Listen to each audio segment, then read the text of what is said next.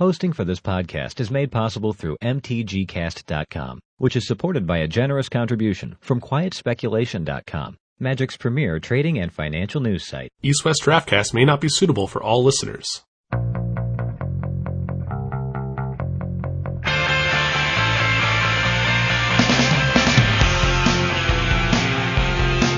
Hey everybody, welcome to East West Draftcast. My name is Greg. I am one of your hosts. Joining me on the line is your other host, Jeff McDonald. What's going on, Susie? Mr. McDonald, that is me. I am here. he's well, he, he's there. I'm here.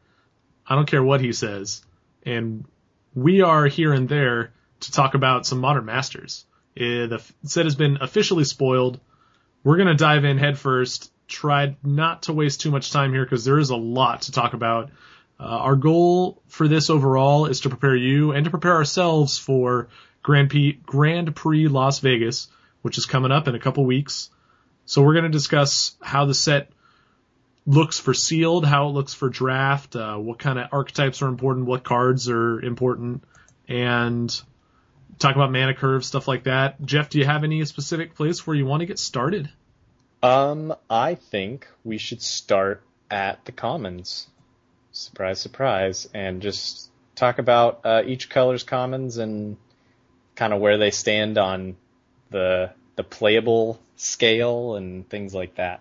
Okay, that sounds good. I would like to do some. I'd like to throw a monkey wrench at you. Can we start from the bottom up and do artifacts into green, into red, and then go up like reverse WUBRG order? Yeah, totally. Because I feel like I've spent more time looking at and thinking about the white cards because they're always the ones that come up first on like gatherer searches and whatnot. Totally. Uh, I'd like to kind of mix it up and, and do things the other way. So we spend a we, I make sure we touch on these other colors a little bit more because I feel like that's where I need more practice. Yeah. So let's start with the artifacts. Well, what do you see here? All right. Well, um, so I, so okay, we're working off a spreadsheet. I don't know if you mentioned that. I did not because I don't listen to what you say. uh, but yeah, we're working on a spreadsheet. We'll make this available. Uh, we'll probably be working on it for the next few weeks since we're going to use it as our guide. Um, and on the spreadsheet, I have put a count of unplayable sideboard cards and narrow cards for each color because, uh, yeah, just to see how the colors shape up. And something you'll see that will come up a lot is there are generally very few to none unplayables. So for artifacts, I claimed that none of these are unplayable. Uh, I think one of them is not good, but now we we should note that we're saying that in a vacuum, none of these cards are unplayable. Like in the context of this set, some of these cards are going to be quote unquote. Yeah, they're not going like, to be cards you want. They're not going to be cards you want to play. No, that doesn't necessarily mean they're unplayable. Unplayable is a strong word for any card in Magic because there's always a corner case where you can work these cards in. But for these artifacts, they really are mostly generally fine.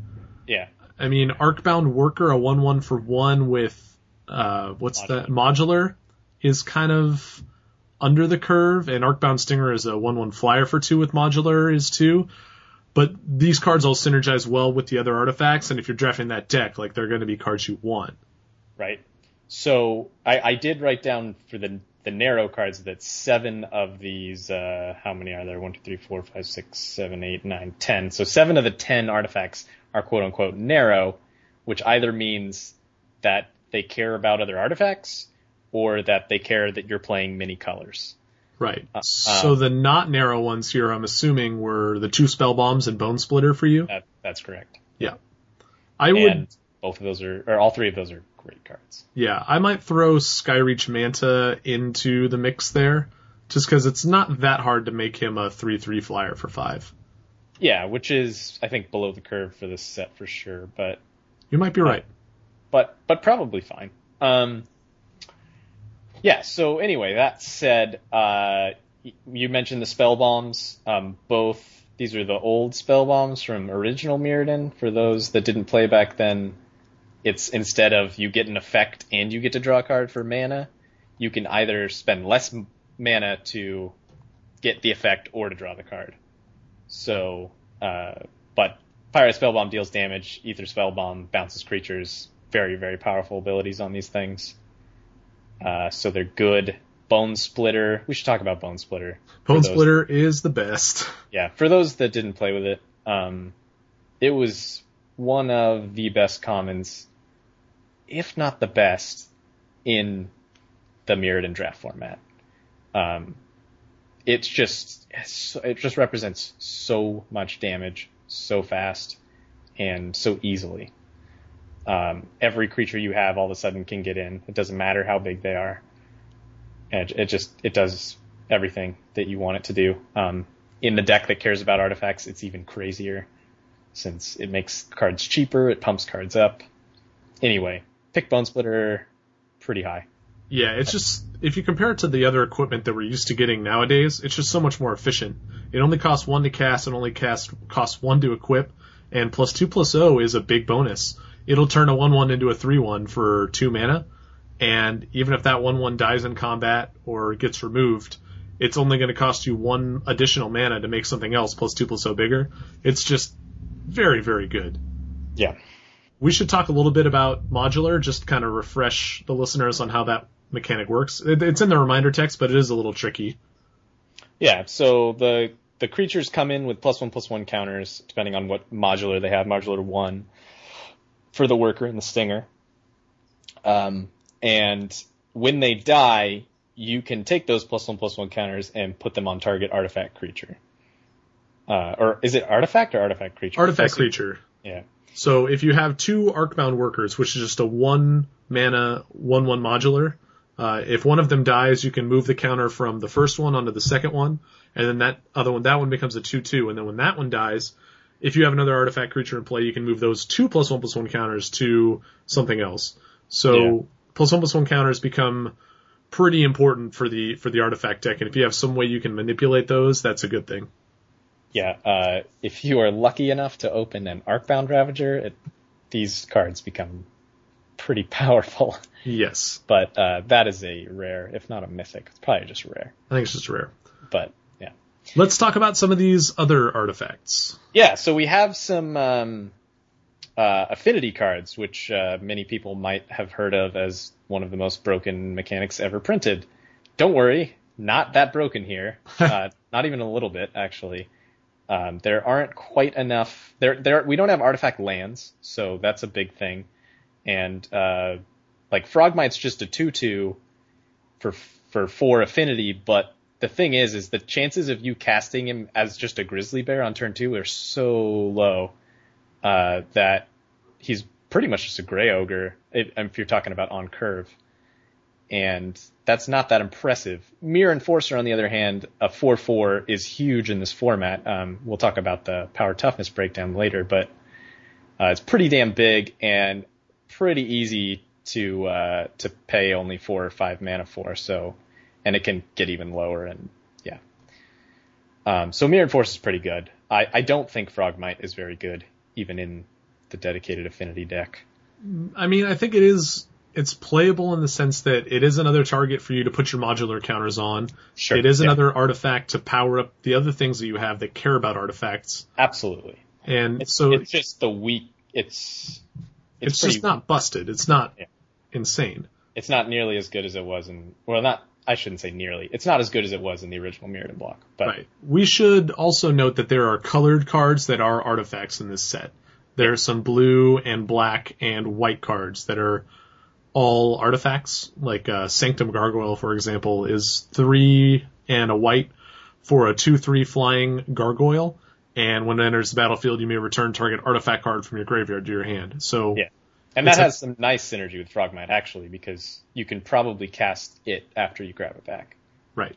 So th- that is something that we don't want to overlook here. Um, do you have much more to say on the common and uncommon artifacts here? They're kind of just going to help you fill out your curve, and if you can get into a dedicated artifact deck, they're going to do some work for you. Do you want to talk about the uncommons? Uh, yeah, let's do that. Okay. So we have another artifact Kera's card in Myr Retriever. Not super great. Definitely worse than uh, Sanctum Gargoyle.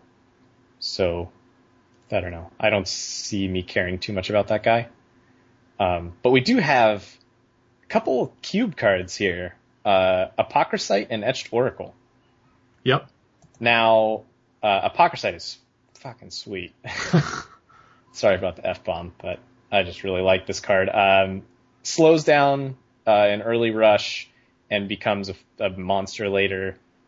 It just, it's really solid for slower decks. Um, yeah, that's pretty much its main role, and the fact that once it gets going, like they can remove it for three turns or whatever, but it's going to come back. And then Etched Oracle, if you're multicolor, this is a 4-4 that you can sack to draw three. It's pretty powerful. Yeah, one of those things will be good for you if you can get it up to four counters with Sunburst. If you cannot, it is not playable. Right.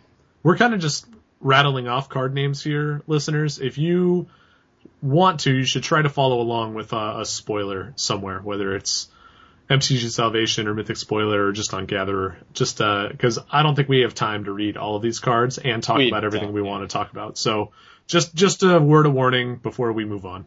Yeah, another thing about Oracle is there are, is modular, so like you could make it like if you could only get it out for three, you could then get another counter on it to draw the cards eventually. But Yeah, that's a good point. um, anyway, I think we can move on from artifacts. Are there any of the? Do you want to talk about any of the rares? I I mean I mentioned Arcbound Ravager. I don't know. Yeah, I, I think Uh, the swords are crazy absurd. We all know this. Yeah, I mean the obvious cards are good. The swords are good. Vedalken Shackles is very good, especially if you can pick it early and kind of force a, a heavy blue deck. Arcbound Ravager is good with other artifacts. Uh, I wanted to talk about a couple of the other ones here. Uh, first of which is Lotus Bloom. Would you play this card? No. It just doesn't quite do enough, does it? I mean, if you're maybe if you're dedicated to ramp or five color. Yeah, but then like I don't know. I I don't I don't love it. Uh it just seems like it's it doesn't do enough. It's like the worst top deck in the world. uh it just feels bad. I I don't know. Yeah, I'm I'm with you. I don't think I would run it. Uh, the other one I wanted to talk about was Aether Vial or Ether Vial. Yeah. That's another one that No, you don't want to play that. Yeah, I mean, it, it was good and constructed where you could specifically set up your curve to have a lot of two drops or a lot of three drops so that you could abuse the Aether Vial every turn. Right. In limited, it's a lot harder to do that. Now, I've seen some people play it in limited and I've seen it do work. Uh, the one thing it really helps you do is get around counter magic, and there is some counter magic in this set. But I think for the most part, you should not overrate Aether Vial. No, yeah, it doesn't. It doesn't feel very good. Uh, I don't. I mean, I personally don't even like it in cube very much, No, Yeah. me neither. and you can do more with it there than here. Um, but yeah, I yeah, I don't know. I don't love it. Um, cards, I do uh, love that. I don't know. Maybe you haven't played with it, you don't realize can do a lot of damage. Is engineered explosives Oh yeah. um, especially with cards that can return artifacts from your graveyard to your hand. You can use this multiple times and get some real scary value out of it. I mean, as long as you don't have the same mana costs in play as your opponent, uh, you can do some cool things. So And even then, you can still like if you have fewer, you're still setting up potential card advantage right there. sure. Yeah. All right. Uh, do you want to talk about multicolored, or do you want to do the the monocolored cards first? Uh, let's just jump on multicolor right away. Let's Oh go to the yeah. Let's let's go wild, Jeff. All right. First card I want to talk about, Manamorphose. Is this card playable? I think it is, if only because it's free and it cycles. Sure. Uh, I oh, okay. I should have rephrased it from playable to. Is it? Does it do anything other than cycle? Well, I would say it definitely does in certain decks. Like if you are playing uh, a storm deck, and there are storm cards in this set. Uh, there's Grape Shot, there's Empty the Warrens. Manamorphose, Manamorphose is a card you want. Yeah, for sure. It just Um, ups your storm count for free by one. And and replaces itself. Right. So th- there's really no downside to playing it in the sense that, like, like I said, it's a free card to draw. Now, I mean, the worst case scenario is that you play it on turn two and then you don't have anything to cast off of the mana, or you top deck it and you choose the wrong colored mana somehow to not be able to play your the card that you draw. Sure. But even then, like that's really unlikely because you still have the rest of your lands late in the game in a top deck situation, and chances are those lands are going to be of the colors of cards you're playing. You know. Sure. Yeah. Um, I think the card's fine. I, I mean, would I not a rather? pick though. No, I mean, would I rather have a another spell? Maybe. Most of the time, probably, yeah. I mean, but at the same time, if it is really essentially free, does it matter if it's in your deck? It changes it kind of to a 39 card deck. Uh, which- Kind of. I mean, not really, but you know what I mean. Like, it's similar to uh, a card in blue in, at common, which is uh, Reach Through Mists. Yeah, Reach Through Mists, uh, which just cycles for one. Although that card is arcane, and that will come up later. But uh, I don't know. It, it, I guess it kind of does what that does for arcane. This does for storm. I guess. Uh, I suppose so. that way? M- I guess I would never be unhappy to run a Manamorphose. I think I just might rather have a card that is going to be business, you know, yeah, every time I draw it. yeah. I could be Yep. incorrect. I don't. I. That's what I was thinking. But all right. Uh, moving on. The other org. uncommons here. Uh, yeah. Murderous Redcap, Kitchen Finks, Plumeveil, Worm Harvest. All of these are decent. Worm Harvest is probably the worst. Decent. You're gonna t- you're gonna call Redcap and Kitchen Finks decent. Okay, yeah, those cards are great. I, I yeah, I, I lumped in the other two with those cards, so I was gonna say at the very least they're decent. yeah. Yeah. Plumeveil. Plume Veil is decent and and can be a blowout for sure. Um. And but Kitchen Finks and Redcap. I mean, those again cube staples, or at least Kitchen Finks, but generally Redcap too. Uh. Yeah, they do work in in many ways. Yeah. I love them. And the Redcap's a goblin. Oh, and that matters. It does. A goblin with persist, which especially matters. And yeah, we'll get he, to he does a too. ton of work with Face Vaulter. All right. Uh, what other multicolor cards we got here? There are some act. Those are the Those are the hybrids. the hybrid cards. There are some gold cards here as well. Uh, Mind Funeral in blue What- black. Okay, let's let's stop there and say what is this doing here? What do you mean? Like, why is it in the set? Yeah. That's a great point, but you could say that about a lot of cards in the set. Well, some of them are like, oh, they're they're putting them in for constructed purposes. This one to reprint Mind Funeral, I don't think that's a constructed card, right? Not that I'm aware of, but I don't really play constructed, so I could be wrong. Well, it's supposed. Uh, yeah, I know, but I, I'm pretty sure it's it's just not. So, what were they thinking in terms of draft? I mean, this can't be. I don't. I'm so confused by it. Like, I guess you can mind funeral yourself, then worm harvest. Yeah, it is interesting because I and I wanted to note this, and I'm glad we brought it up because I forgot to write it down. Is that there isn't really a milling strategy here besides Dampen Thought in the Yeah, set, and that's Thought- so focused on Arcane that I mean, yeah, I don't think mind funeral. I mean, sure, you could put mind funeral in that deck, but I don't think that's the point of that. I mean, that's not what really what you want to do, and it's not even necessarily a blue black deck. It's more Right. blue red. It could be blue black red, but I don't know. It just it feels like why is it in here? But I guess I don't know. They just want some really narrow cards, and that definitely fits the bill. there need to be some last picks. I mean, Yeah. this is an uncommon too, which is kind of interesting. There are other bad uncommons like Relic of Progenitus that are obvious constructed cards. It feels weird for Mind Funeral to be here, but hey, who knows? It'll probably kill someone someday. Yeah, it's especially a bummer because a lot of the other two color gold cards are really, really good. Like Trigon Predator, Lightning Helix, Electrolyze, Tide Hollow Sculler. Like these are all excellent cards, and Blue And Black blue just black. got Mind Funeral. Yeah, so so between the hybrid and the um, gold, we have every two color combination covered, right? yeah, I'm pretty sure. And I think the the short end of the stick is red, green, blue, black. Black Pretty- Green. Worm, Worm Harvest. But yeah, it's no, it's it'll be it'll be okay, but How, how often do you expect to have lands in your graveyard, though? Yeah, you, I mean, it'll be okay when you have like Raven's Crime in your deck also or something. I don't know. Yeah. I mean, let's talk about retrace real quick because this is a mechanic that maybe not everyone remembers. Uh, the way retrace works is you can cast a spell, right? Uh, Worm Harvest happens to be two and then three black green hybrid mana, so five total. It's a sorcery. It says put a one-one black and green worm creature token onto the battlefield for each land card in your graveyard. Now, that card is not that good.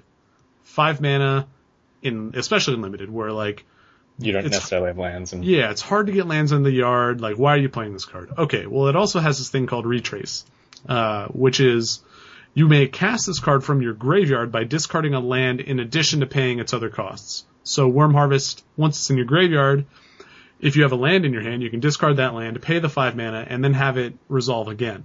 And you can do this as many times as you have lands to, to pitch and mana to pay the cost. right. So, So, the first time it might net you nothing. Second time it's one, and then it keeps going up from there, which is pretty terrible.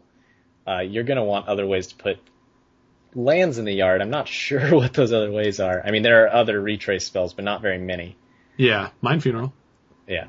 Well, yeah, that's what I said. I Actually, mean- no, wait. Mind Funeral says target opponent. You can't even mill yourself oh with it. wow.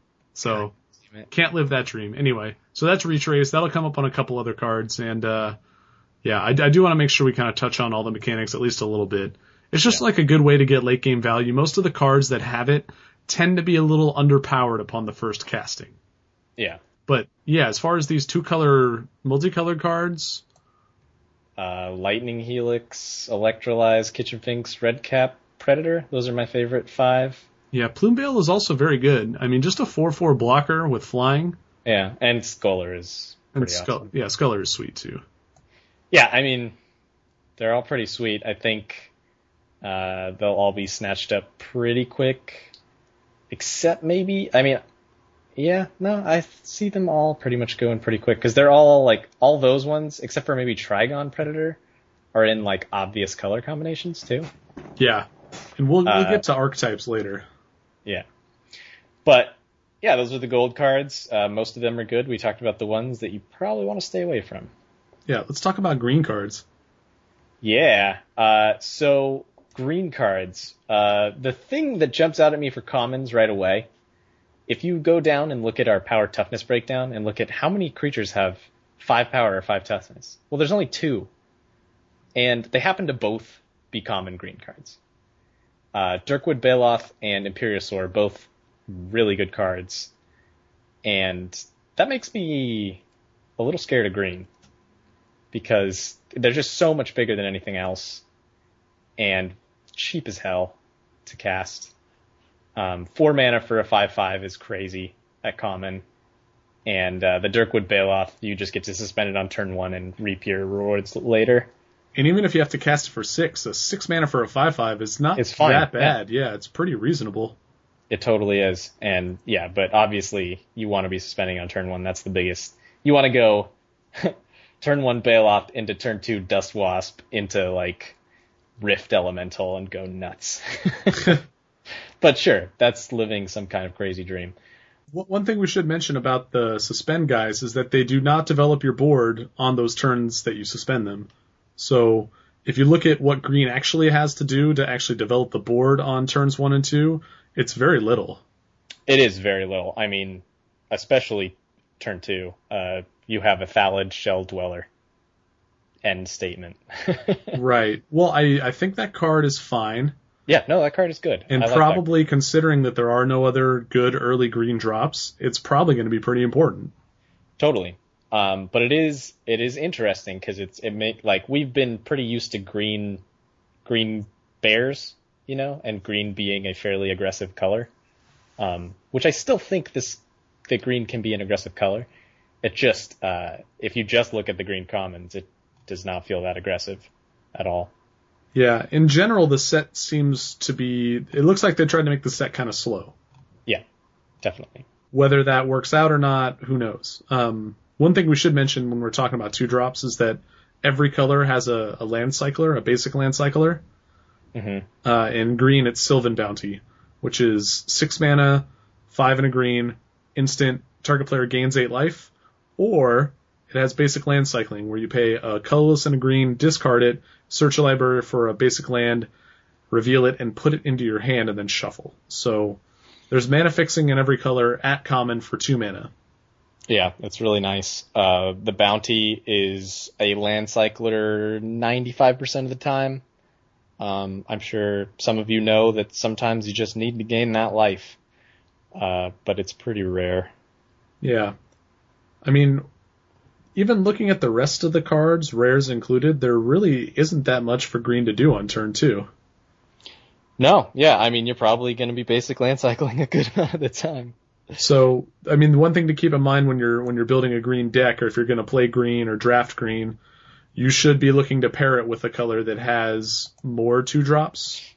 Yeah, And we we've talked about this off the cast. White seems to be the best color for that. yeah, we have uh, three. I mean, two of them are two ones that might just be two ones, but that could just be good enough. And you also have the veteran armor, which is pretty absurd with green because Thallids. Yeah, We buddy. got, we got some fun guys over here. I see what you Uh, did there.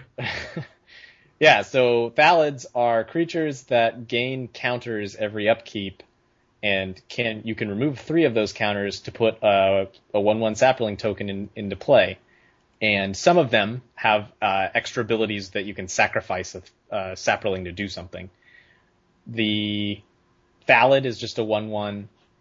The Thallid Shell Dweller is an 05 for two.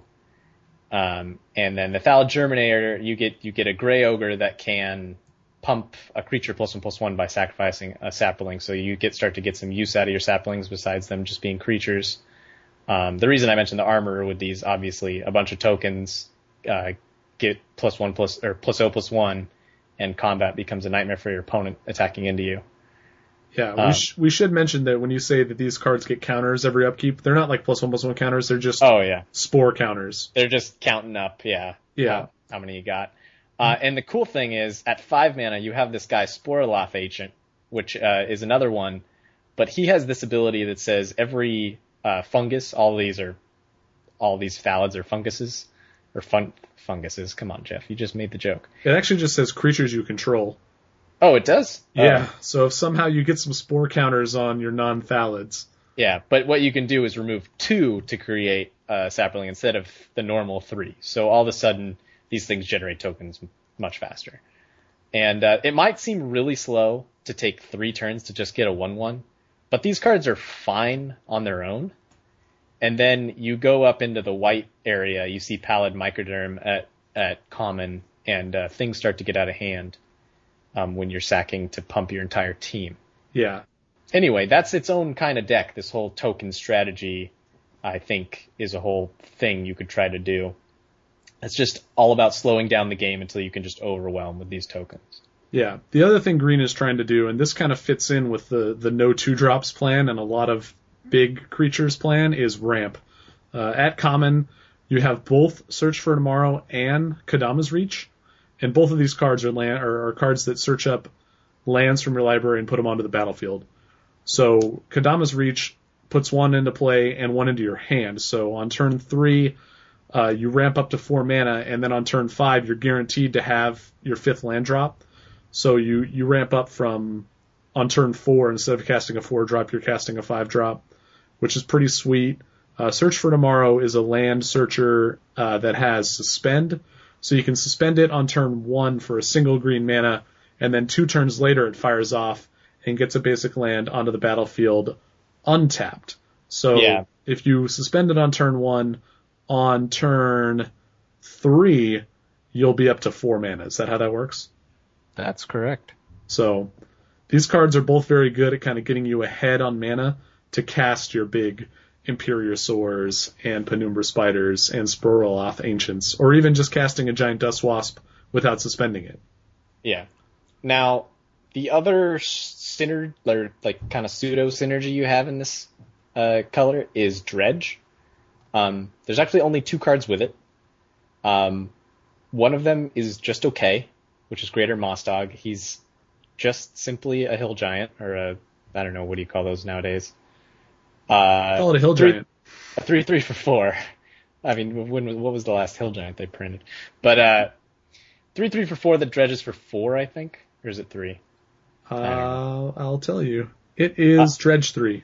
Yeah, three. Um, which means instead of drawing a card for the turn, you can put this card in your hand and put the top three cards of your library in your graveyard. Now, the reason I say there's synergy is because if you have multiple cards with Dredge, you can fill your graveyard with more cards you can instead draw, basically. Uh, and the other card is Moldervine Cloak. and it's crazy good. yeah, it's very, very good. Uh, three mana for a plus three plus three in uh, aura. Now that's above the curve for an aura, and the fact that it doesn't really go away if you don't want it to is just crazy. I mean, it's it's like a an equipment that you have to skip your draw step for if you want to put it on a creature again. But it does it just gives a massive bonus. And uh, yeah, I foresee that doing a ton of work, uh, especially in the green white deck, since you have the early creatures in, in white to put the cloak on. It's going to be real nasty. Another card I want to talk about real quick. We mentioned kind of the Thallid token strategy. There is a pump spell in green at common. It's called Echoing Courage. One in a green for an instant. Target creature and all other creatures with the same name as that creature get plus two plus two until end of turn. Yeah. Now, mo- most of the time it's just going to be plus two plus two to a single creature, but every once in a while you'll be able to get a lot more value than that. Yeah, you'll uh, target a sapling, and hey, guess what? I have three saplings. They all get plus two plus two. Or maybe you have an empty the Warrens in your deck, and you got to get four goblins, and all of a sudden you can give all four of them plus two plus two. Yep. You can, you can do some nice things in that way. Speaking of goblins, you want to talk about red cards, or is there anything else you got on green? Uh, no, not really. Um, I so in this curve thing, I put uh Cit- Citanul Woodreaders at six mana. Uh, it it costs three, but it's six to kick it. At three mana, it's pretty mediocre. But truthfully, a one four in this format is probably just good enough where you'll often cast it for three. Um, so it should really be in both spots, kind of, but I didn't want to put it on there twice. Yeah, I actually Uh, did put it on there twice for uh, some other sections in the spreadsheet because it is one or the other. Yeah, and it's very good at um, six, but it's probably possibly just as good at three. So yeah, so it just I don't know. I'll, I'll copy it over there now, just so. so Before you forget, well, while you're doing that, uh, I will start talking about the red cards and just looking at the commons. There are a lot of spells. I don't know if you noted noted uh, which colors had the most spells, but red has a lot of them, and Yeah. many of them are burn spells. There's two at two drop that have that, that are burn spells: Glacial Ray, Grape Shot. There's Rift Bolt at three, which can also suspend for one. There's Torrent of Stone at four, and then there's Fiery Fall, which is the basic land cycler at six. Um, there's also Crush Underfoot, which is a tribal spell and not that relevant unless you're all in on giants. But red has a lot of ways to deal damage to creatures and a few ways to deal damage to players. Yeah, uh, definitely. Uh, it's kind of, and they they also have two pump spells, which are, can kind of be looked at as damage to the face as well. Right. Brute Force, which is just a color shifted giant growth. Yeah, and then Fury Yep. Charm, which can give plus one plus one and trample, which could be a big game. Fury Charm seems especially interesting because it also says destroy target artifact. And you have Yeah. to choose one of these modes, but because there is an artifact subtheme, I have a feeling Fury Charm will be worth main decking some of the time, at least in decks where maybe you're stretching for some playables. Yeah, and if you're if you're pairing this up with say green that has two suspend cards, also removing two counters from a suspend creature can be pretty huge when you're ambushing something. Yeah. Can we talk about how suspend works real quick just to remind listeners about that? Oh, sure. Um, so suspend cards have a cost, a mana cost that, and it's an it's an ability you use in your um, when they're in your hand. Uh, so Durkwood Baloth costs six, but you can suspend it for one, which means you exile it with time counters on it, certain amount. I think Baloth is five. That's correct. Um, every upkeep you'll remove a time counter, and then once it has zero, you can cast it for free. Um, and this can happen at any time. So uh, obviously you remove the counters at upkeep, so you'll generally have to cast it on upkeep. Oh, and you have to cast it when you remove the last counter. Yep. Uh, uh, but with something like Fury Charm, you could do, do it during combat. Remove the last two counters, put a Baloth in, block your 3-3, you're crying all the way to the bank. Well, the other thing to mention is that when that last suspend counter comes off, the creature gains haste. Oh yeah, I forgot to mention that. So the turn it comes into play on your side, if it just comes in naturally on your upkeep, you can attack with it that turn. Right. So Durkwood Baloth comes in on turn six. Uh, if you cast, if you suspended it turn one, but it comes in on turn six with haste, and it like, although it could come on in on turn six naturally, uh, that means you'd have to hit a land drop every turn. That's kind of difficult. So, Kind of unlikely, yeah. Yeah. All right, back to the red cards. so yeah, we have a ton of uh, spells, and like you said, five of them are, or six of them are removal spells. One being very conditional, another only killing very small things.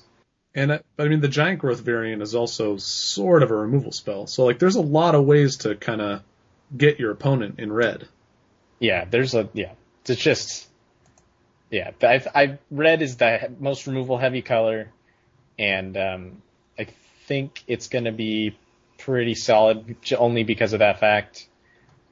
The weird thing is with two pump spells, you'd think there'd be more creatures, but Nah. there aren't. Uh, so pair it with something, say like green, and you have a lot more creatures to pump, or with white, which is I think those are the two uh, most creature heavy colors uh, as- always.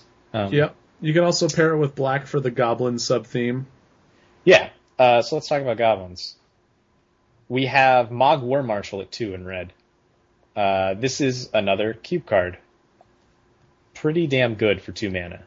Um, you get two one ones for two mana, uh, one of which has Echo for another two. But if he dies, you get another one back. So you can just let him die and just keep it keep with the two. Um, an awesome use of the Mogg War Marshals in slow decks. You play him turn two, and then you just jump with the Echo creature, and you essentially lost nothing and got to gain free life. And then you have two chump blockers for later. Uh, or you can use it as maybe some goblin fodder for Facevaulter later. We'll talk about him in a bit. Um, Or tar pitcher. or tar pitcher, or maybe you just want more goblins because you have a, a lord, which is uncommon. Um, so Mogg War Marshal feels like maybe the, like one of the probably the best non-spell red card. I don't know. That's a good question. I mean, at common, it depends on what you're trying to do. I think Stingscourger is better. Yeah, Stingscourger is also very powerful. Also a goblin. Um, this guy is a essentially a Man-o'-War for two mana, but he does have Echo for four, so you can't just cast him on two Or on three. or on three and expect anything more than a bounce. But sometimes that's all you need, and also you get you get a bounce and a chump block if you want, um, which again, like the War Marshal, just really lets you get into the late game. Um, and in the late game, you can play some giants Yeah. uh, because that's another theme here. We have um, a Stinkdrinker, uh, Stinkdrinker Daredevil, which is a goblin, but he makes your giants cost two less, so you can possibly ramp them out. And then you have some other guys like blind spot giant, three mana, four three that only works if you have another giant. Um, a thundering giant's a four three haste for five, and then uh, you got a changeling, which a changeling, if you don't, if you didn't play in Lorwyn, is uh, a creature that has every single creature type. So it's a it's a giant and a goblin. Yeah, it's everything. And there are a few of those through the set, and they'll like they'll become more important as we talk more about what else is going on in the other colors. It's especially good in red because it is both a goblin and a giant, and there are cards in red white that care a lot about giants. So that that's the giant color pair if you're going to Yeah. go that route. Now, Right. how, how good do you think that deck's going to be? I actually don't think it'll focus that much on giants, the red white deck. I think it's just going to be an aggressive deck. Um, but it's going to be pretty good because you have a lot of like like we said, two pump spells, a lot of creatures in white. Um, as well as things that can, like big things that can punch through damage in the late game. You have like, a, you know, your five mana spell at common has haste, which is awesome. Yeah, there's a lot going for it. I don't think it's necessarily going to be giant heavy though. Yeah. And if, if it is, I mean, you're probably tabling things like Blind Spot Giant and Crush Underfoot, which is a big game. Cause if you are that heavily gianted, those cards are good. Definitely. Now, I want to, speaking of giants, I want to talk about the one you didn't mention, which is Hammerheim Deadeye, which is four mana for a 3-3 giant warrior. Uh, it also has Echo, which is more expensive than its regular cost, but when he enters the battlefield, you can destroy target creature with flying. So it's essentially a four mana destroy a flyer, have a chump blocker, at the very least. Yeah. And if you have six mana, then you can keep the 3-3 if you want them. Right. Um, This card seems pretty important, mostly because the white blue deck has a lot, and I mean a lot of flyers. yeah, it's, it's a lot of flyers. Flyer, and yeah, it's, it's pretty good. Like I don't, there aren't that many blue creatures in the set that don't have flying. Yeah, there's, uh, at common, there's three of them. There's the Dismisser, which is more of a spell than a creature, Yeah, Dismisser There's- and Aethersnipe, both more spells. and then there's Etherium Sculptor. Hmm. Like literally, that's rares included. There are only three cards, three creatures in blue that Is that, is that rares included? yeah, Wow. isn't that ridiculous? So you'll be flying for sure. Yeah. Uh, yeah, that is ridiculous. Holy crap. So the Deadeye seems like a pretty important card. That's Yeah. all I'm gonna say. Be killing errant ephemerons all day. Yeah. Um, getting back to red cards, the other, the only other card I really want to talk about before we move on is uh, Glacial Ray, and this is an arcane instant. Uh, the way arcane works is that uh, some arcane spells have this thing called splice onto arcane. So Glacial Ray normally is a colorless and a red for an instant. It deals two damage to target creature or player.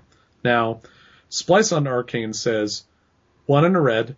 As you cast an arcane spell, you may reveal this card from your hand and pay its splice cost. If you do, add this card's effect to that spell. So, the easy example to make here is let's say you have two glacial rays. I play one for two mana. For an additional two mana, I splice the second one onto the first one.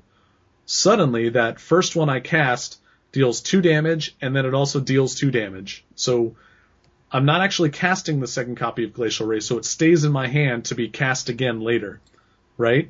Right. And, And- so you get double the effect on that first Glacial Ray you cast, but without having to give up the second Glacial Ray, the card itself. So ultimately, for two Glacial Rays, you can do six damage. Right. And it, you get to choose new targets. So Yeah, it's Right. it's essentially casting the spell like for, for or without putting it without in the graveyard. losing the card. Yeah, and there are other like there. You can splice onto Arcane as many times as you have other Arcane spells to cast. Right. You can't you can't splice the same arcane spell multiple times though. No, that's correct. Yep, and Glacial Ray will be very important, especially in the blue-red deck. Yeah, it's just a very, very good card, especially if you can get two copies, because that little dream scenario I just outlined is something that happened often enough back Yeah. in It really did. Kamigawa block. Yeah. The other uh, arcane spell in red is Torrent of Stone, which also happens to be a burn spell that deals four damage to a creature. So, and and we have Lava Spike. yeah, Arcane. I don't think Lava Spike is playable. I don't know. Yeah, you're probably right. But I don't know. If I have enough Glacial Rays and Torrents of Stones, I'm probably throwing a Lava Spike in there. Uh, I could see that, but I wouldn't feel great about it. Yeah, Torrent of Stone also splices onto Arcane. You have to sacrifice two mountains for the cost, but still probably worth it some of the time. Yeah. We talked about how Manamorphose works with Empty the Warrens and Grapeshot as storm cards. So I just wanted to bring that up one more time before we move on. Mm-hmm. Uh, black cards? Black cards. Uh, so we have, again, Goblin theme happening. I mentioned Facevaulter. He's a 1-1. Can sack a Goblin, pay a mana, sack a Goblin, give him plus 2 plus 2. especially important because there's a lot of token making happening at common in in red for goblins with Empty the Warrens and Mogg War Marshal.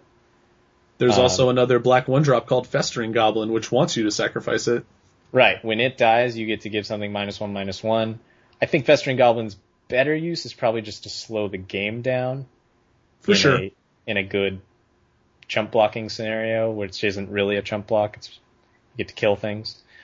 Now, black is just full of tribes. So we have goblins. Mentioned them.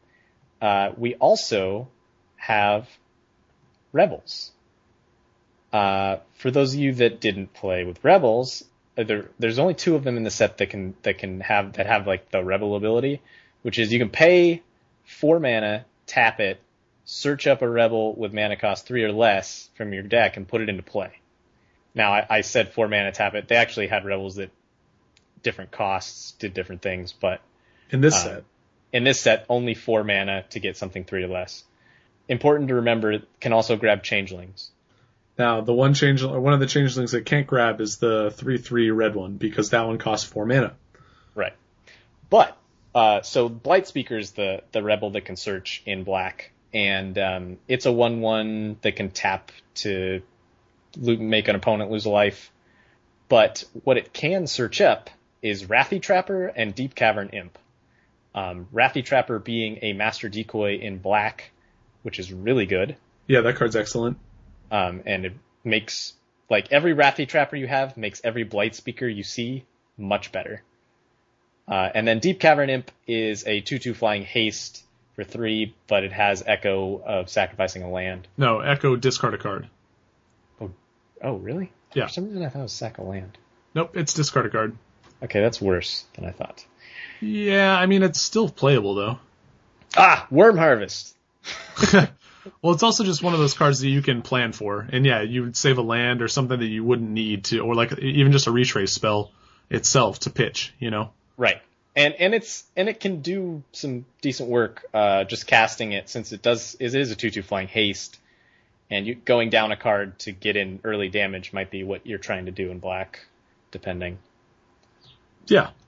So yeah, so there's another tribe there. It's pretty minor, as there's only one card that really cares, which is It's- Blightspeaker. It's more of a white ability, so the, these black cards are just going to be incentive for you to make your rebel decks white black. Absolutely, yeah. There's there's only two guys that that search, and you're gonna want access to both if you're trying to go for rebels. Um, but given that they they are fairly mediocre if you're not, or by fairly mediocre, they're very mediocre if you're not searching up rebels. So uh, they may be you may be able to see them pretty late. Yeah. The last tribe in black is fairies, and these cross over with blue. And there's there's a number of them actually in black, and there's also a, a, a tribal instant that's a fairy card. Um, this tribe is kind of the controlling uh, flying tribe, I guess, is the best way to describe it. Yeah. Um, I think most people know fairies uh, today. It's a pretty, I don't know. It was pretty dominant when it was a deck. Whoops. Sorry, just fucked up the spreadsheet. Fix it. Uh, You've definitely heard of fairies. Now, playing with them, I think, is a different story. The, the, we were discussing this before we started recording. One of the nice things about the fairy tribe is that you don't necessarily need, like, to pick every fairy you see to make a good fairy deck like you would with goblins, right? One of the things you can do with fairies is kind of just take the best control cards and then take fairies along with them because that's, it's more about just your plan overall than specific synergies between the creatures themselves. right. Black doesn't have quite as many of the like we care about fairies card. Well, maybe it has the same amount, but Pe- Pepper Smoke's the big one, and that's the tribal Pep- instant. It's uh, a black mana. Target creature gets minus one, minus one until end of turn. If you control a fairy, draw a card. So, uh, conditional removal that cycles. Uh, it's a good little combat trick. That, that's a good card. If you, Yeah, especially if you're drawing the card. Yeah, and if, I mean, it's also like just okay if you're not playing any fairies or not playing many fairies, so it's possible to see it kind of late, which is really nice. Yeah. Aside from green, there are a lot of one toughness dudes in this format. Yeah, a ton. Uh, we have, in fact, 18 of them at common. Wow, that's a lot. It's a ton. Yeah. Um, unfortunately, things like Mogg War Marshal are not great targets, but but hey, yeah. So we have Peppersmoke. The other thing that cares is Thieving Sprite, uh, three mana, one one flying. It's kind of like a Ravenous Rats that you pay an extra for for flying. Um, but if you have more fairies, they have to reveal more cards, and you get to choose one that they have to discard. Um, so it can be a little bit better, but really it's just like a little bit of a value one one flying, um, which is kind of the theme of the tribe. Now the card, the fairy that I am really excited about is Dreamspoiler Witches, which doesn't give any shits about fairies really. nope. Uh, it cares about instants or cards with flash because whenever you cast a spell on your opponent's turn, target creature gets minus one, minus one until end of turn. So you can really mess up combat with this guy. Um, even in, I mean, we talked about how many spells there are in the red deck, so you don't have to be black blue for Dreamspoiler Witches to be crazy good. Like all the red spells love Dreamspoiler Witches, so it's or I guess all the instant red spells, but there are a lot of them. But yeah, I like that card a lot. Uh, it does cost four, and there's a lot of four drops in the set, but hmm still a good card. The other thing I'm noticing here is that black, while while black is always the graveyard centric color, there are a lot of cards that care about dumping things into the yard. Uh, there are a couple spells with delve. Uh, the uncommon is called Death Rattle. It's five and a black for an uncommon instant. Uh, it says destroy target non-green creature. It can't be regenerated, but it also has delve, which allows you to exile any number of cards from your graveyard to reduce the cost by a colorless for each card, like exiled in that way. That, along with another common in black, Stinkweed Imp, uh, which, like the Moldervine Cloak that Jeff talked about earlier, is another dredge card. This is a one-two flyer with, it's not Death Touch, but it's essentially Death Touch. it's Touch. Death Touch, yeah. Um, Old Death Touch. and it has dredge five. So you're it's gonna block it's gonna kill whatever it blocks, assuming that that uh, attacking creature doesn't have first strike or something, right?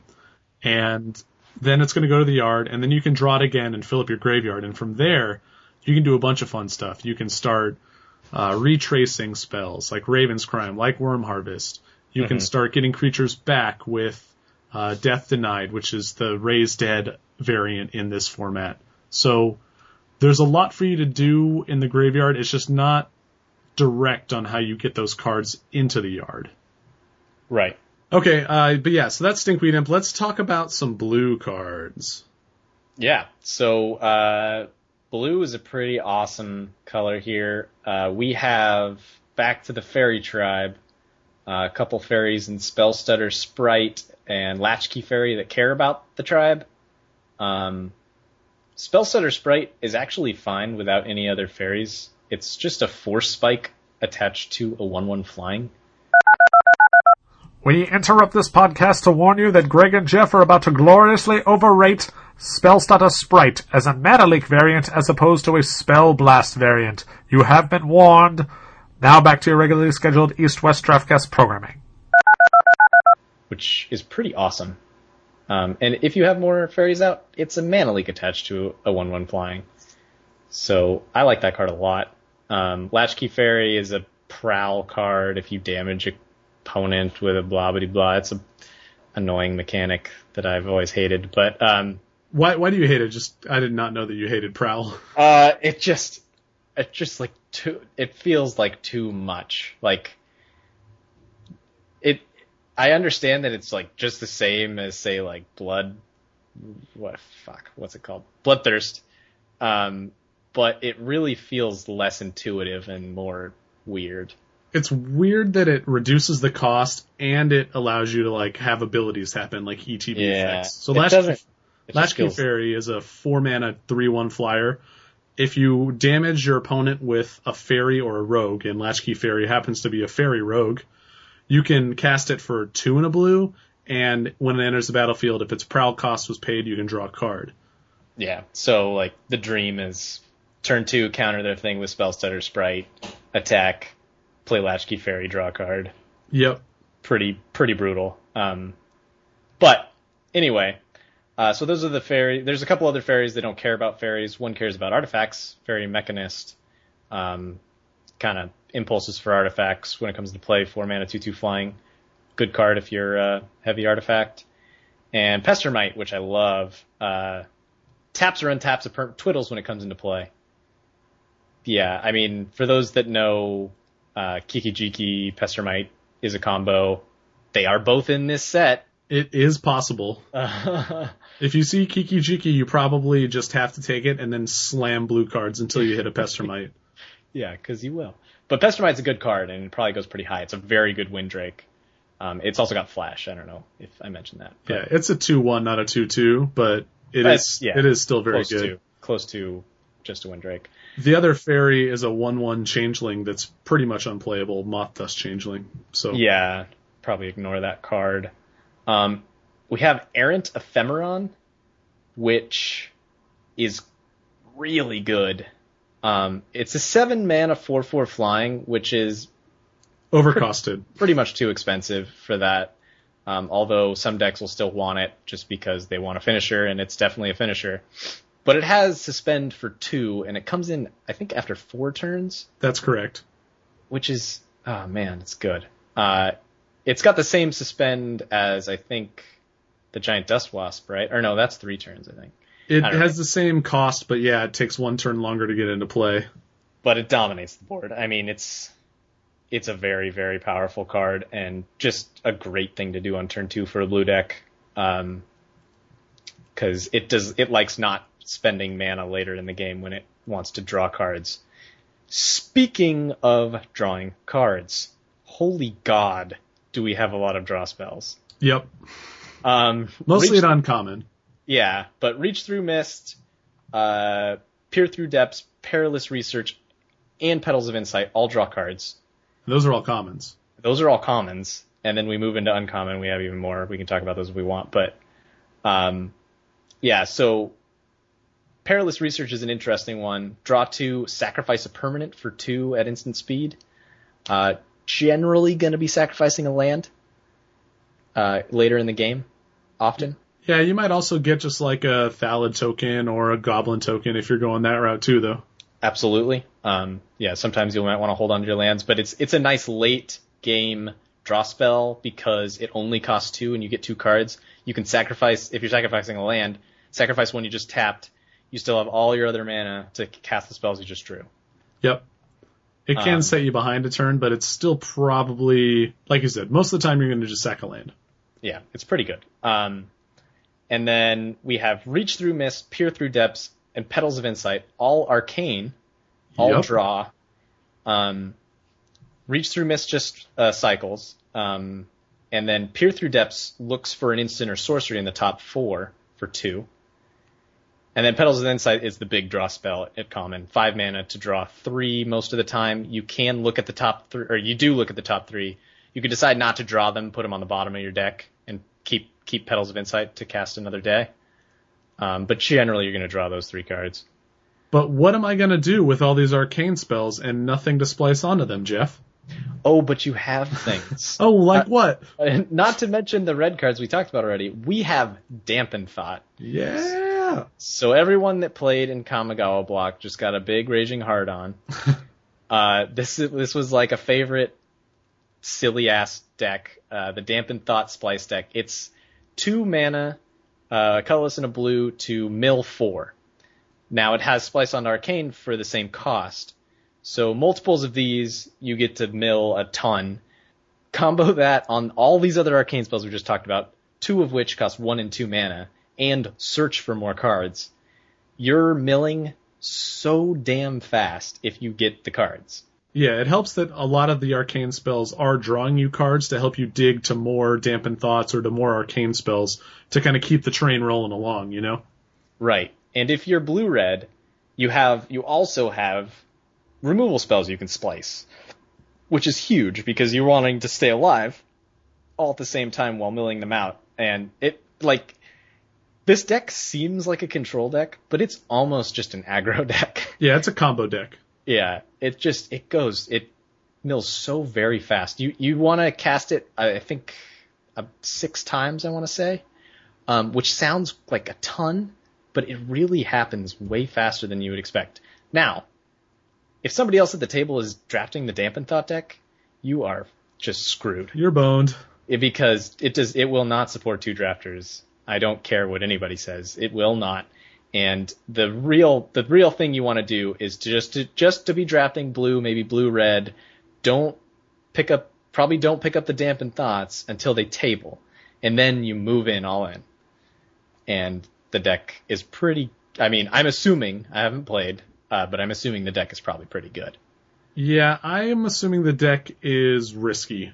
If Oh, only for sure. because, like you said, there are two. If you have two drafters, it becomes a lot worse. And like, like you said, the best color to pair it with is probably red. And other than that, like white, I think only has one arcane spell. Nope, two. But one of them's like an artifact enchantment destruction spell. Right. The other one's like a weird creature, like protecting spell. So those don't really stay on plan with what you're trying to do. At least the, Right. uh, like the red one, like you said, is a removal spell. The, there's a black arcane spell at uncommon that's a removal spell. I have a feeling it's going to be blue black or blue red most of the time. Yeah, and probably blue red. I mean, the other arcane in black is just absolutely not on the plan at all. It's uh, Yeah. raised a raised dead. So yeah, um, Well, I mean, But- the other, the other red one is just a, a ritual, so you're not doing a whole true. But red there. already had two great ones, so at common. That's all I'm Yeah, saying. that's fair. Now, one thing we should say is that, and I know we're going to talk about archetypes later, but multicolor is supported to some extent in this format through the green, like land searchers, but also through vivid lands. So you're going to be able to splash, and your your uh, dampened thought decks will be base blue, but you might be dipping into white and red or black and red to to get that deck enough arcane spells to function. Absolutely. Yeah. And and like I mentioned before, with there not being a lot of unplayables, this will be kind of similar to Cube, where you should not have trouble hitting your 23 at all. No. So so picking up Vivids is going to be a high priority for people, I think.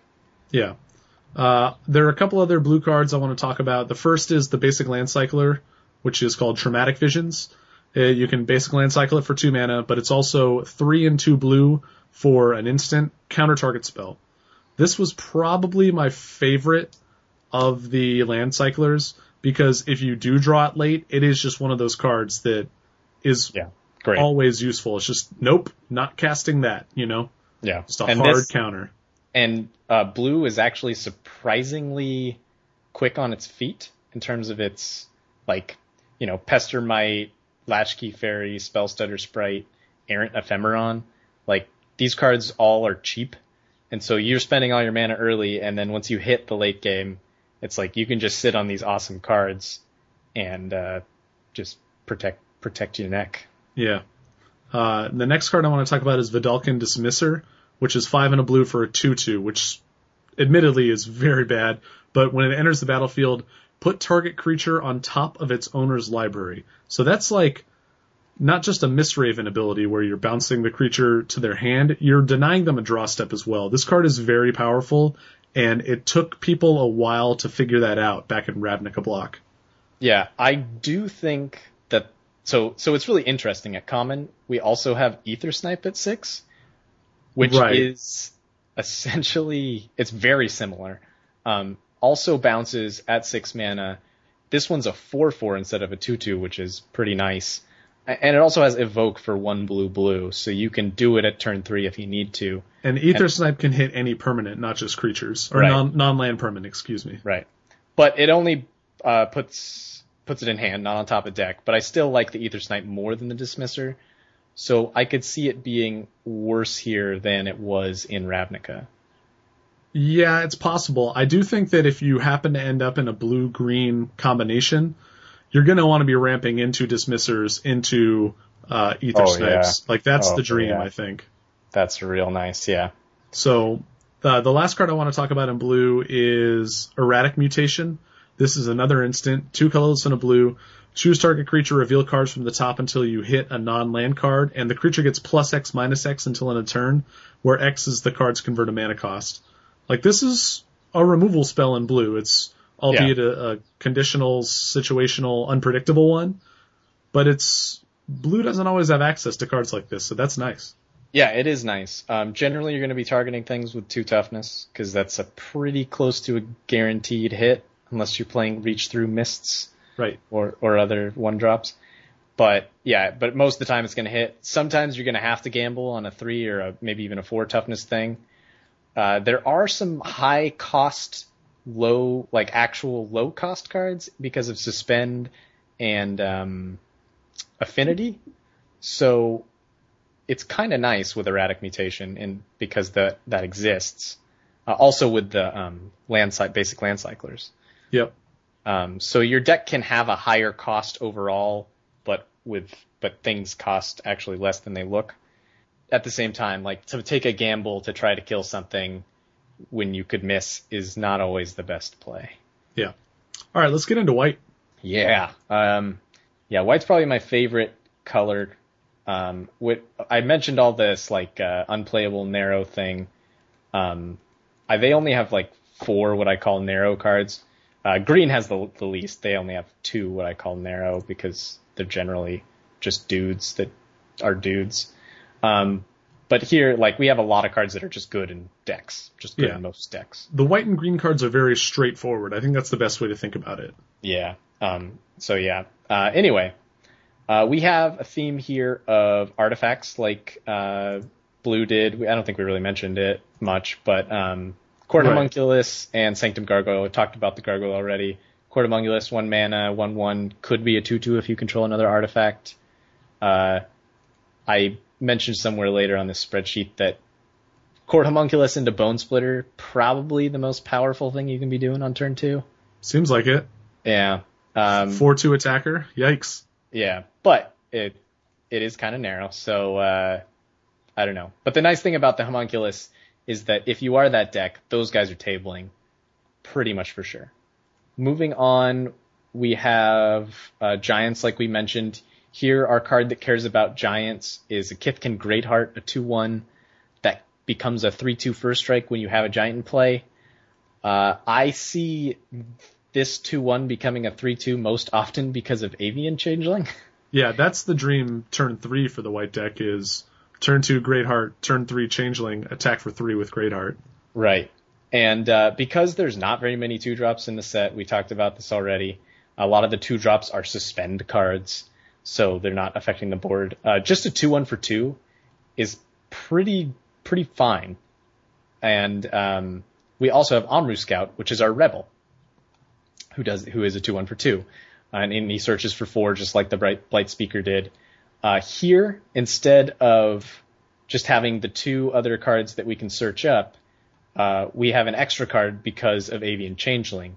Um, and then the other ones are Amrou Seekers, which is similar to the Changeling in that it's a 2-2 evasion. It has uh, Intimidate, basically. Because that it's is not technically the right. Because if if- you change its color, then right. it would So still be white. it can't be blocked except by artifact creatures and or white creatures. Yeah. Um, and then you also have Bound in Silence, which is a three mana pacifism, but it's a rebel.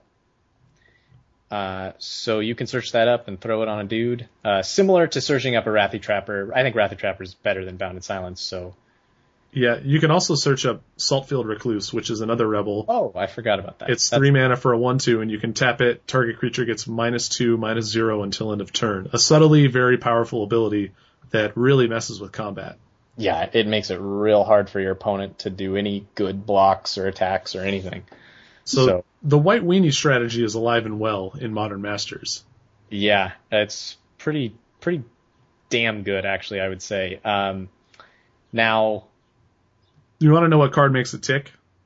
oh, What? I'd love to know, Greg. I think I do, but You let's. you know, it's Blinding Beam. Oh God, yes. This card, and I've talked about this. I think I tweeted about this just because I couldn't really contain my excitement. This was one of like the sleeper hits of Mirrodin. It is. It doesn't look that good, and I'll, I'll read it. Two colorless and a white, instant, common. Choose one. Tap two target creatures, or creatures don't untap during target player's next untap step. But it has entwine, which means, and the entwine cost is one. So if you pay the entwine cost in addition to the mana cost, you choose both. So if you pay four mana total, you tap two creatures, and creatures don't untap during target player's next untap step. Yeah. So this is a sleep at instant speed for white. Yeah. That is exactly what it is. That is what it's, it's going to do every time. And Well, it can do more than that because it's modular and you can pay three mana to just choose one or the other. absolutely, yeah, it's even better. Uh, But just like, think of how much white wants a sleep. And at instant speed, it's crazy good. Yeah. So the thing that's important to remember about this card is that it just because it says tap two target creatures, those aren't the only two creatures it locks down when you entwine it. All creatures don't untap during target player's next untap step. I mean, that includes yours. I mean, not that it matters, but like Yeah. if if they attack you with two dudes and leave two dudes back to block on your turn, you can tap down the two blockers and then say creatures you control don't untap during your next turn. All of his creatures stay tapped on his next turn. Yeah, you get you essentially get two attack steps without any blockers unless they cast another creature. Right. And by that time you're so far ahead just for four mana that you're probably winning anyway. Like the card is very, very good. Now I'm not exactly sure how good it's going to be in this format, but I think it's going to be I, absurd. it looks it looks like it's going to be just as good, just because the effect itself is so inherently powerful and, and better than what we're used to getting for four mana in white. yeah, and white is definitely the fastest color. I mean, just looking at the cards. Yeah, we have real two drops that come into play and start attacking on turn three. We have some three drops that are evasive. The There's just only the only one drop that does damage like early. Right. It's just and, and uncommon. There are some other like pretty efficient dudes. There's the Flickerwisp, which is a three-one flyer for three with irrelevant ability.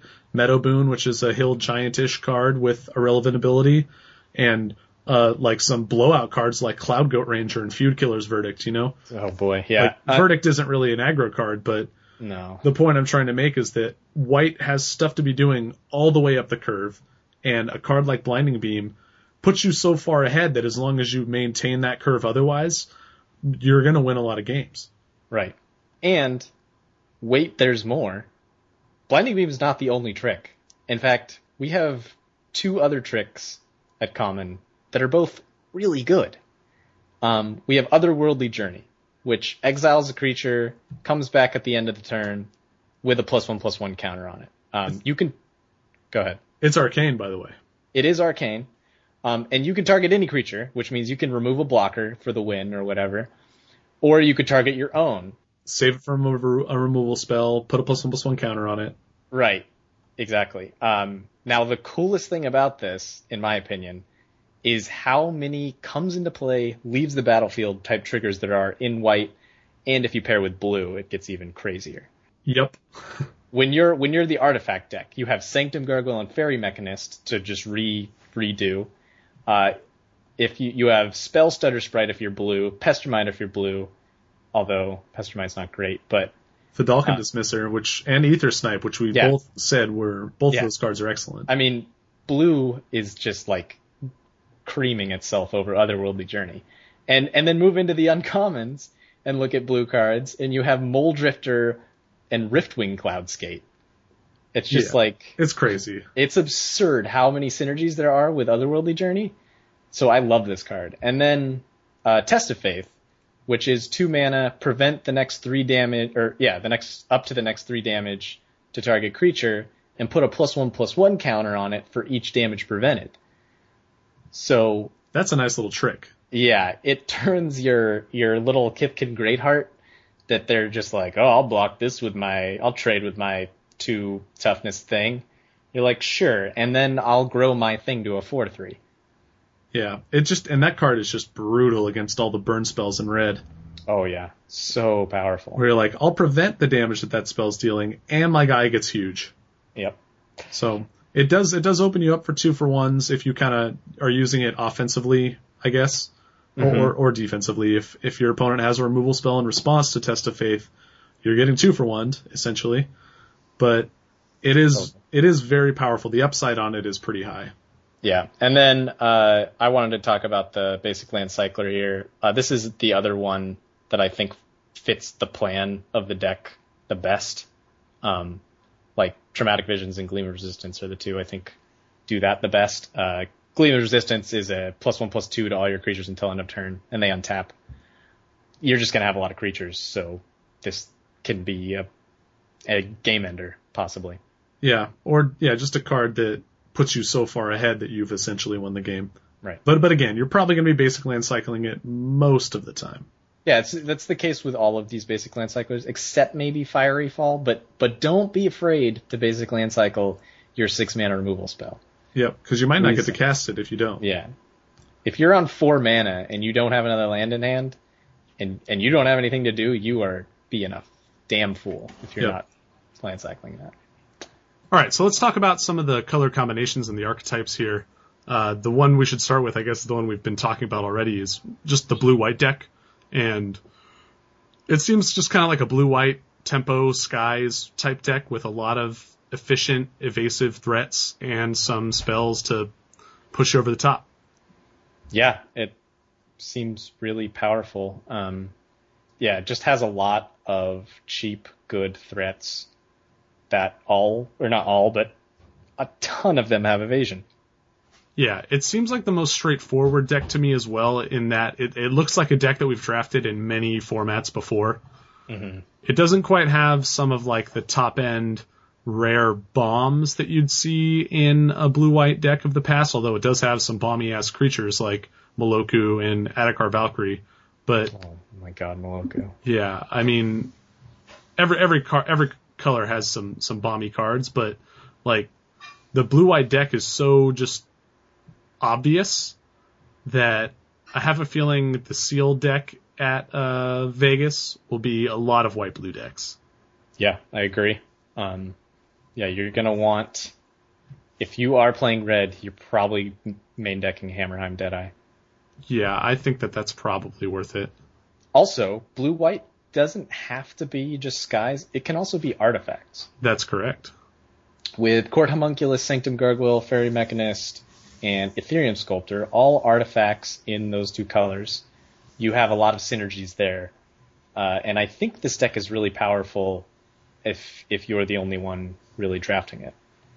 Uh, Yeah. Because it's really fast out of the gate, and it has a lot of value when you are returning things to your hand, modularing things all over the place, and it, it can get out of hand really quickly. And I I could see moving into this early if you do get like something like Ravager, um, or maybe some early Bonesplitters or something.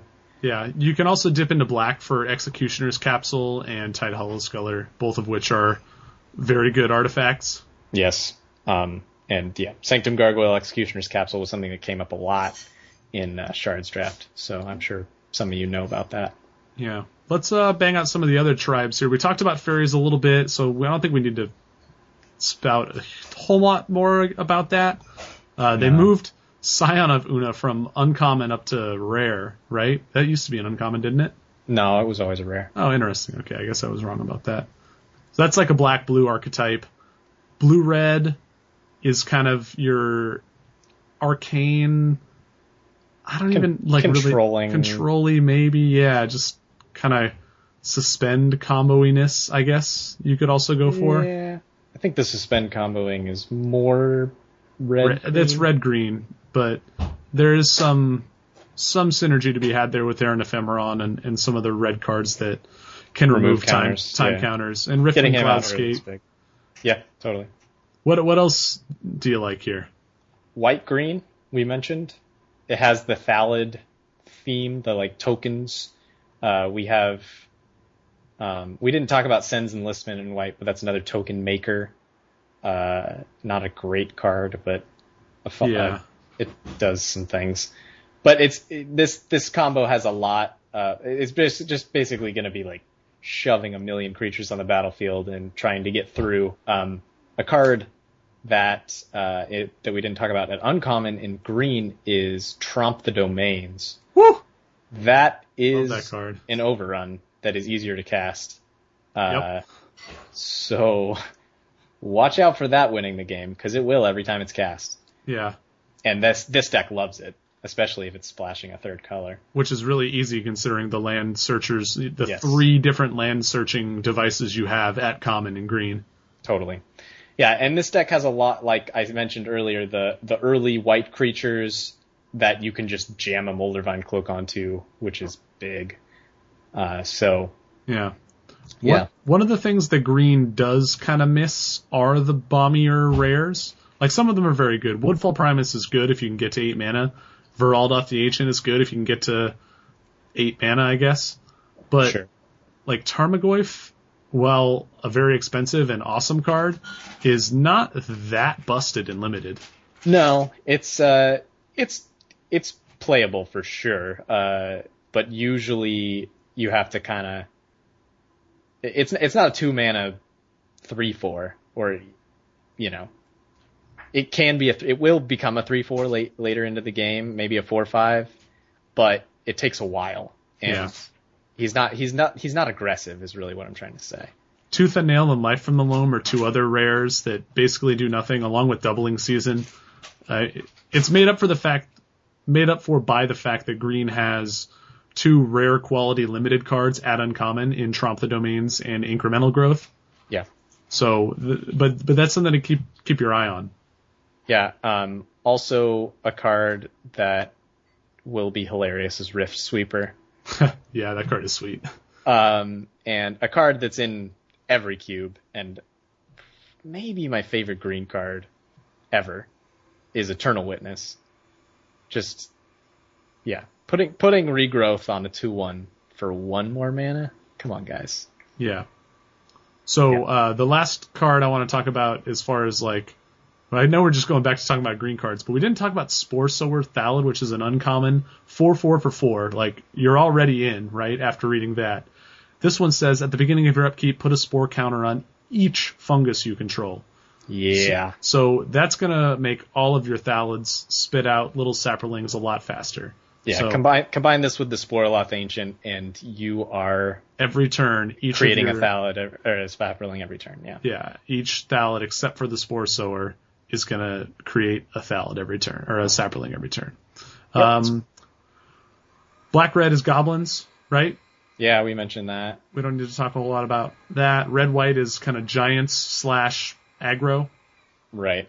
Green Black seems just mixed up and bad to me. Yeah, it seems bad. Um, the the quote unquote synergy here is dredge, I guess. Yeah, Uh, it's the retrace combo is what it is. Yeah, okay, that makes some sense, I guess. But really, yeah, it just doesn't have a lot of synergy happening in the colors. I'm sure that there will be black green decks that are good because you'll just have good cards, and especially in sealed, I think synergy is not going to be. Oh, obviously, it, usually isn't as important. Um, and there are a lot of just good cards in this set to where I'm sure there will be black green decks that do well at the GP, but um, yeah, probably want to stay away from it if you can. Yeah. Um, red green we talked about is kind of like the ramp slash suspend combo. Right, right. and blue green is another one like black green that doesn't have a whole lot of synergy inherently, but it does have that nice ability to just have your green ramp you into big powerful blue spells. Totally. And and black does not have those big powerful spells. Blue is definitely where it's after that. Ether Snipe, Vedalken Dismisser, and Errant Ephemeron. It, it just it's real nice. Yeah. Um, and what did we not even talk about? I Well, guess we didn't. We Talk didn't about- talk about five color. We didn't. Um, really quick, can we talk about black white and, Oh yeah, totally. The rebel idea. and whether or not that is really a good call? Uh, what do you think? I don't think it is. Um, I think that rebels are more gravy than anything else. Like your two one that can search up a removal spell, or your one one that pings that can search up a removal spell, is generally going to be what they are more than like my deck's a rebel deck. Like I just don't think like because you're you're going out all out on a strategy that's just inherently very slow. Yeah, I think it's worth it because there are some white cards that will bog down the game. and because by going white black, you gain access to a lot of really good removal spells in black.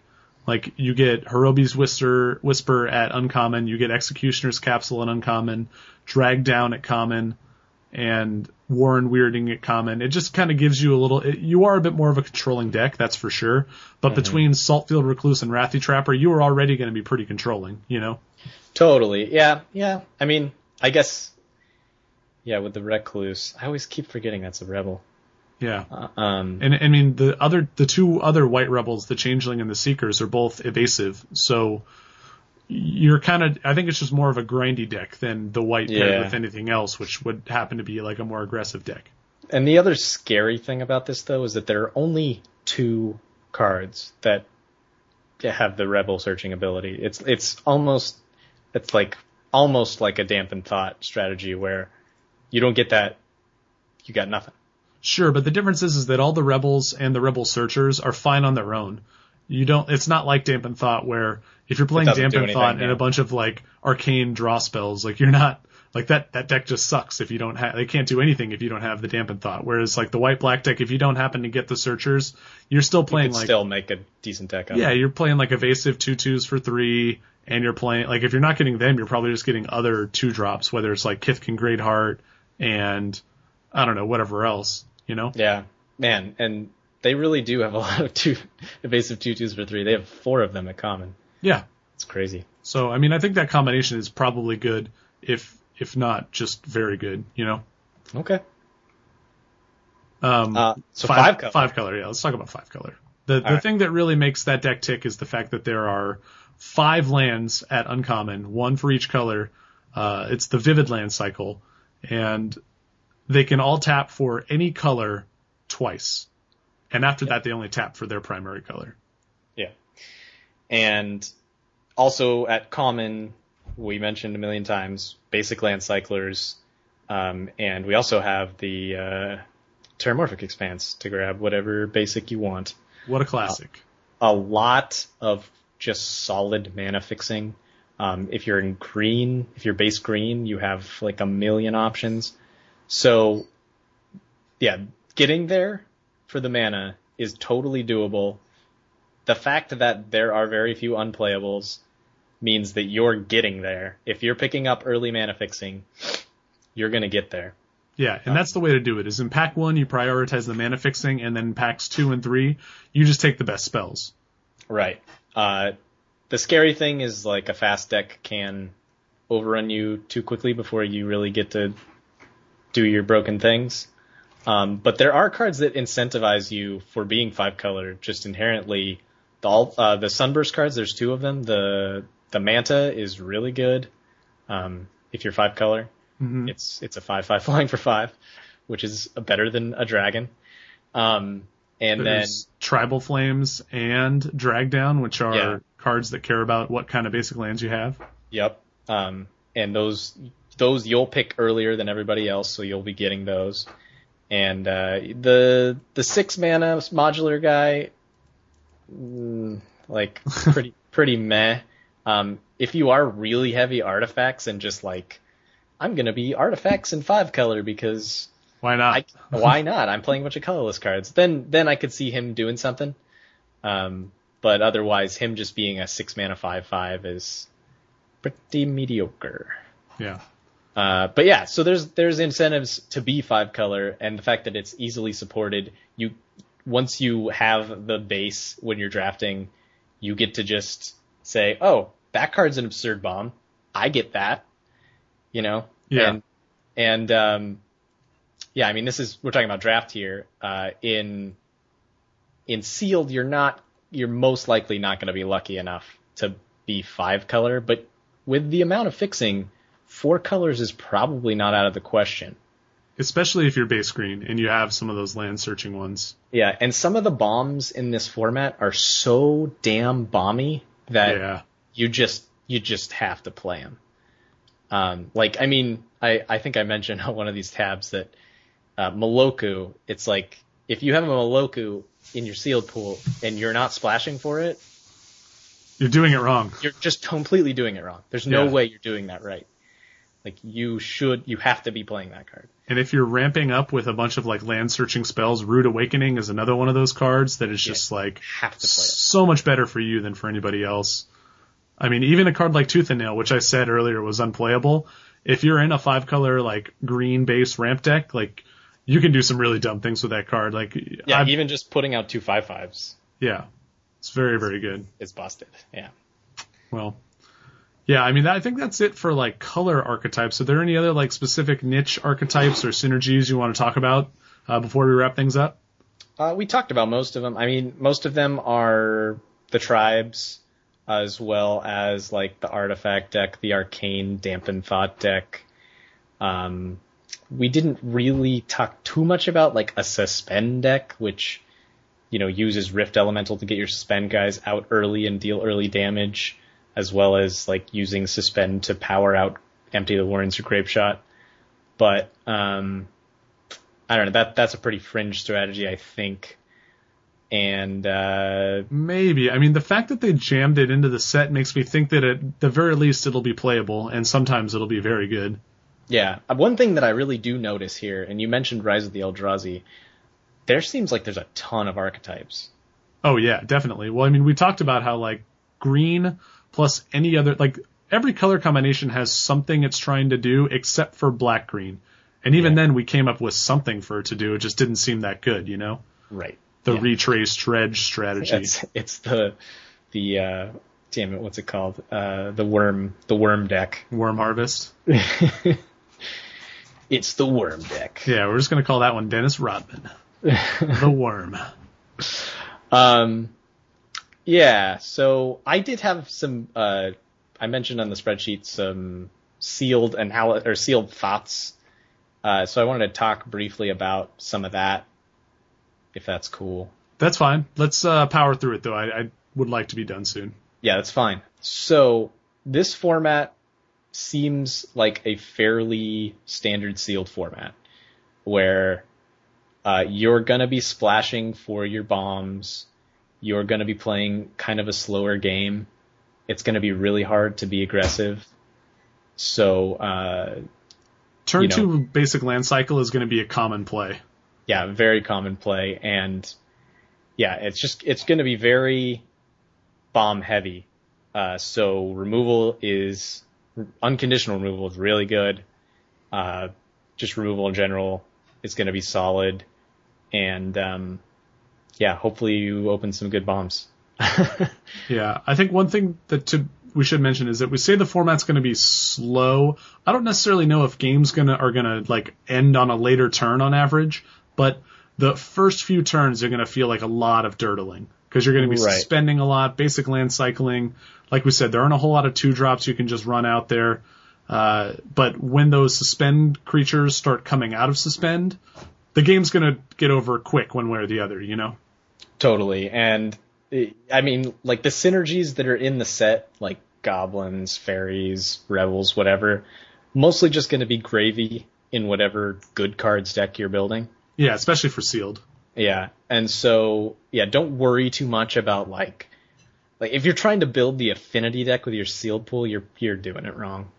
I mean, Um, if it's there, it's there though, you know? I mean, Sure. You, you That- just have to let your seal pool come to you, which is always the case in sealed.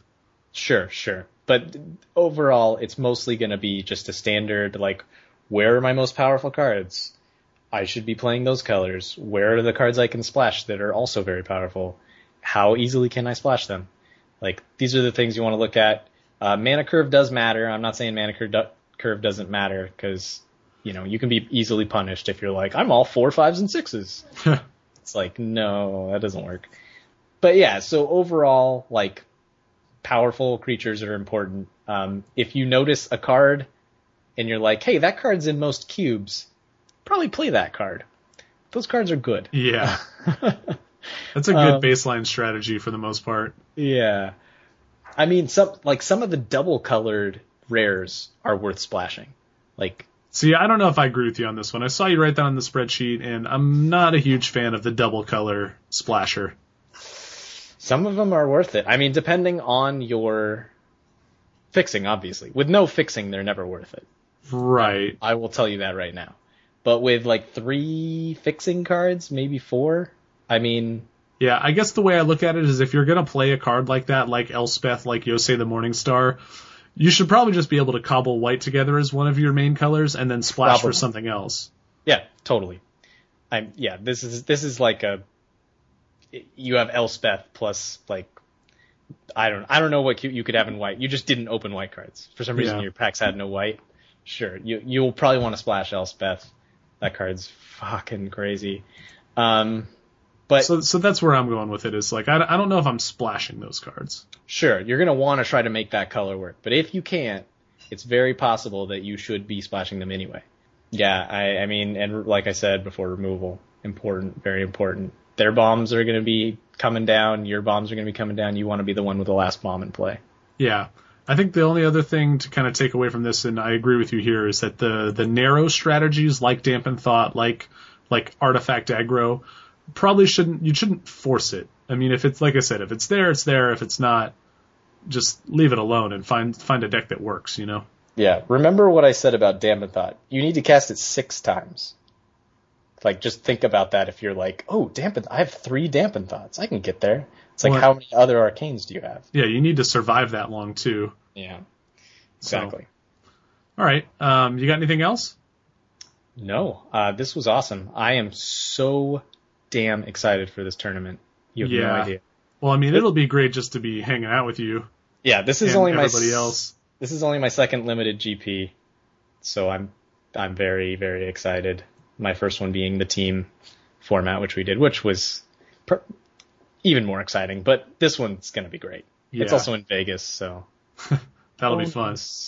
It'll be uh, interesting to see how much we talk about this set versus DGR Limited in the next couple weeks going up to the the tournament. I have a feeling This it's is all be, I'm talking about. Yeah, I have a feeling it's going to be all Modern Masters, and I, I'm s- I apologize to the listeners who either are just priced out of Modern Masters or not going to Las Vegas, but this is kind of where our heads need to be at if we want to do well in this tournament because there are going to be a ton of people there, and uh, if you are interested in meeting up with us while you're out, if you're going out to Vegas, uh, take a look at our Facebook page or follow me on Twitter, and I'm going to put something together soon, uh, a plan of some sorts where we can do like a podcast meetup. It it might only be for like an hour or something, just because there's a ton of stuff to do in Vegas, and we're all going to be wanting to be doing other things. But um, I'm going to try and set aside some time so that uh, the listeners and us can all hang out together. That would be very cool. That would be cool. So with that said, if you want to uh, follow me on Twitter, you can do that at EW Draftcast. Jeff is at Jeff EWDC. And if you want to email us, our address is eastwestdraftcast at gmail.com. You can search us up on Facebook or go to facebook.com backslash EW Draftcast and uh, give us a like on there. If you do that, you'll be able to follow along and see uh, when we post about the uh, the Vegas event. And last but not least, we have a website, eastwestdraftcast.com.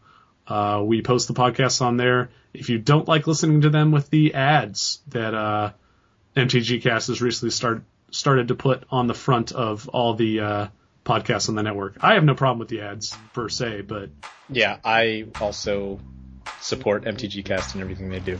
yeah, So- they've they've given us a voice and an audience, so we're very grateful. Um, I can understand why it was a problem for some of the sponsored casts, but that's uh, I don't know. I'm not, I don't want to get into it right now. Maybe some other time on the podcast we can talk about that. But um, yeah, thanks for listening, everybody, and hopefully we'll see you in Vegas. Draftcast out.